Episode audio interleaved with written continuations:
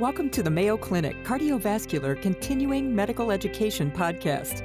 Join us each week to discuss the most pressing topics in cardiology and gain valuable insights that can be directly applied to your practice. Hello, my name is Paul Friedman. I'm chair of the Department of Cardiovascular Medicine, and I have the great pleasure of being joined today by Dr. Gabor Bagameri, who is an assistant professor of surgery. Dr. Bagameri, thank you for joining me. Thank you for the invitation. And today we're going to talk about aortic root disease and aortic root surgery. So let's start with the basics. What is the aortic root and what is the important anatomy of the aortic root as it refers to from a surgical perspective? Well, thank you. It's an excellent first question. So, the aortic root is the first part of your aorta that attaches to the base of your heart. And the aorta is the largest blood vessel in your body carrying all the fresh blood. It's shaped like a shepherd's hook. It attached to the aorta through a fibrous tissue. It's called the aortic annulus. The first part of the aorta, the aortic root, has three gentle bulges. We call that the aortic sinuses and it can give two of the sinuses gives rise to the two main coronary arteries which are supplying to the heart. And within the aortic root sits the aortic valve. And the aortic valve basically it's a one-way valve. When the heart squeezes, it's, it's allowing the blood to coming out of the left ventricle, but it's preventing to going back into the heart. Who needs aortic root surgery? What are the diseases that impact the aortic root? And then what are the indications for aortic root surgery? The most common indication for aortic root surgery when you have a weakening of the aortic wall, uh, what we call aortic aneurysm. This aortic aneurysm can be isolated just to the aortic root, but sometimes it can also extend to the ascending aorta. And the reason to operate on the aortic aneurysm, because the weakening, it can cause tear, what we call dissection, or eventually can lead to rupture. It can be life-threatening.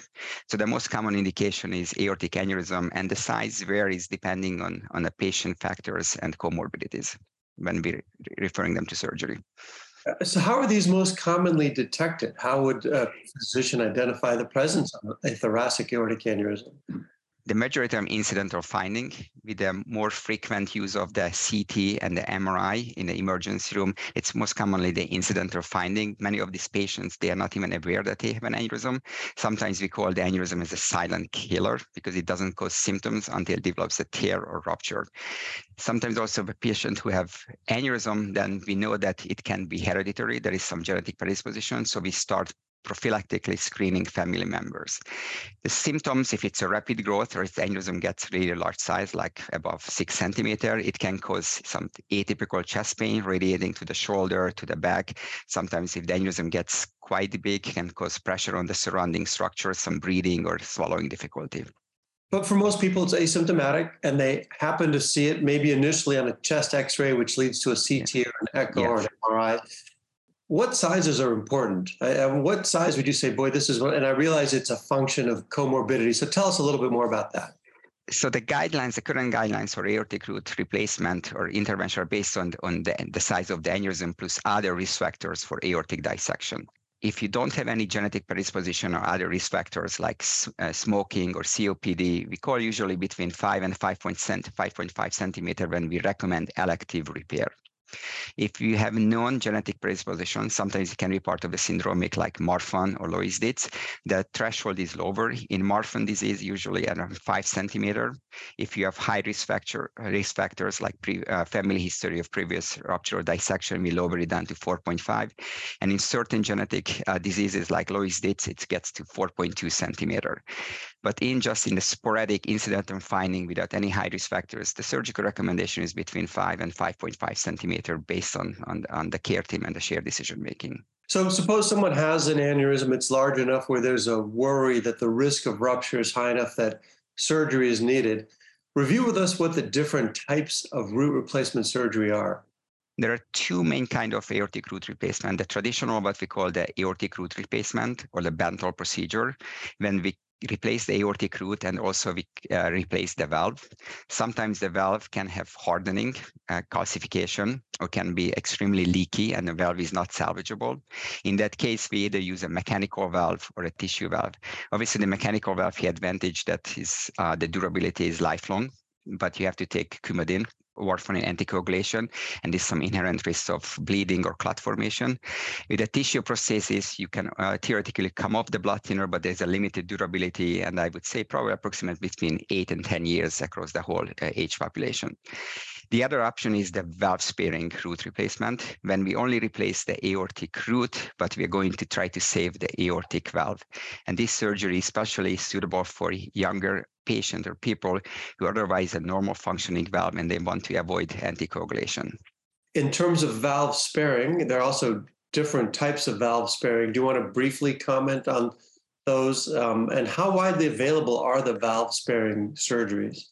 So there is two kind of valve sparing procedure. One is called the Yacoub procedure or the remodeling procedure, which is usually more suitable for older people without any non-genetic risk factors for aortic aneurysm and it's very durable. The other is the David or the reimplantation technique. This is more commonly used, it's more widespread. It requires specialized training and experience. It's technically more demanding, uh, but the long-term durability is excellent. And then what happens during aortic root replacement surgery? How is it done? Aortic root replacement is an open heart surgery. It requires a, full sternotomy. We go on cardiopulmonary bypass. We stop the heart, and then we dissect the aorta. We cut out the coronary arteries and depending on whether we do valve sparing or just regular aortic root replacement, we cut or save the valve.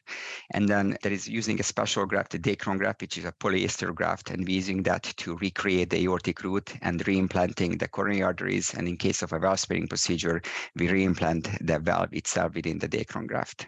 And advantages of this form of surgery as well as risks and complications? The advantage of the aortic root replacement is to, to prevent a sudden tear or rupture or dissection, which can be life-threatening. The risk with every major, it's a major surgery, there is some risk involved with the surgery, but uh, 98 to 99% of people do well. So the mortality is in our hands here at the Mayo Clinic, approximately 1 or 2%. The other advantage of the valve sparing procedure, avoiding the use of the mechanical or bioprosthesis, that it decreasing the chance of the need of the Coumadin, and the risk of thromboembolism from valve-related thromboembolism or the infective endocarditis. So once it's done, how long does it last? What is the survival of aortic root surgery? Aortic root replacement in when we use uh, the mechanical valve it's lifelong hopefully never going to need repeat heart surgery unless it gets infected. There is always a small risk lifelong risk and it needs certain prophylaxis especially when you go into dentist to prevent the seeding of the valve.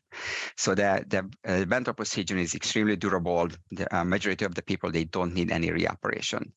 The valve sparing procedure depending on the valve type whether you have a tricuspid or a, a bicuspid aortic valve in a tricuspid aortic valve, in a, if used successful, especially in the end, there is only minimal regurgitation. The durability in the next 10 to 20 years is excellent, over probably over 90%. In a bicuspid aortic valve, the, uh, the results are good in the short and the midterm results are excellent, but there is a high rate of reintervention in the longer term after 10 years. And then what should the clinician be mindful of and what kind of follow-up do you recommend if someone has had aortic root surgery, how often should their primary cardiologist see them? How often would you recommend imaging? What kind of imaging are you favoring these days? So after the surgery, before discharge, we routinely perform an echocardiogram, a transthoracic echocardiogram to assess the heart function and the success of the repair. And also we perform um, imaging, usually it's a CTA, making sure that all the anastomosis are intact and there's no evidence of leak or pseudoaneurysm formation. Once we usually like to see the patient back in six months with the repeat imaging, just making sure there is no change in the short term. And once the six months follow-up is stable, meaning the echocardiogram and the CAT scan, then we repeat again in one year. And then probably can be tailored, avoiding you know the unnecessary imaging techniques, but probably every two to three years following up with echocardiogram and, and uh, CTA or MRI. Now, suppose someone has aortic root surgery and then develops later degeneration or stenosis of the aortic valve. Is TAVR an option that is percutaneous valve replacement once that graft is in place? And what's the experience with that?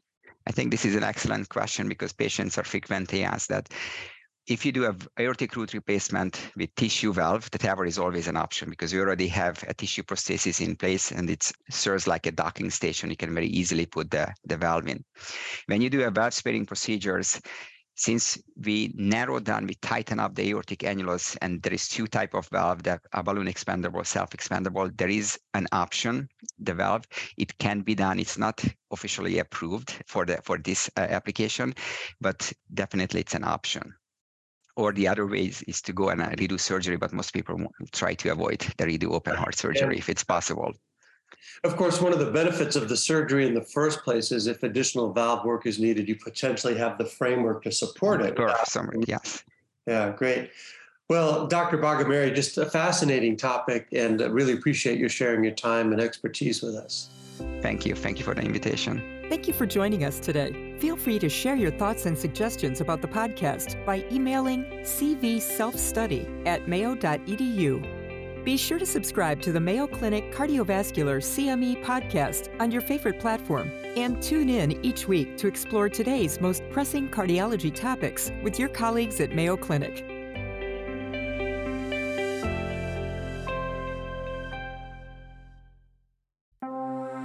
This has been a Mayo Clinic podcast.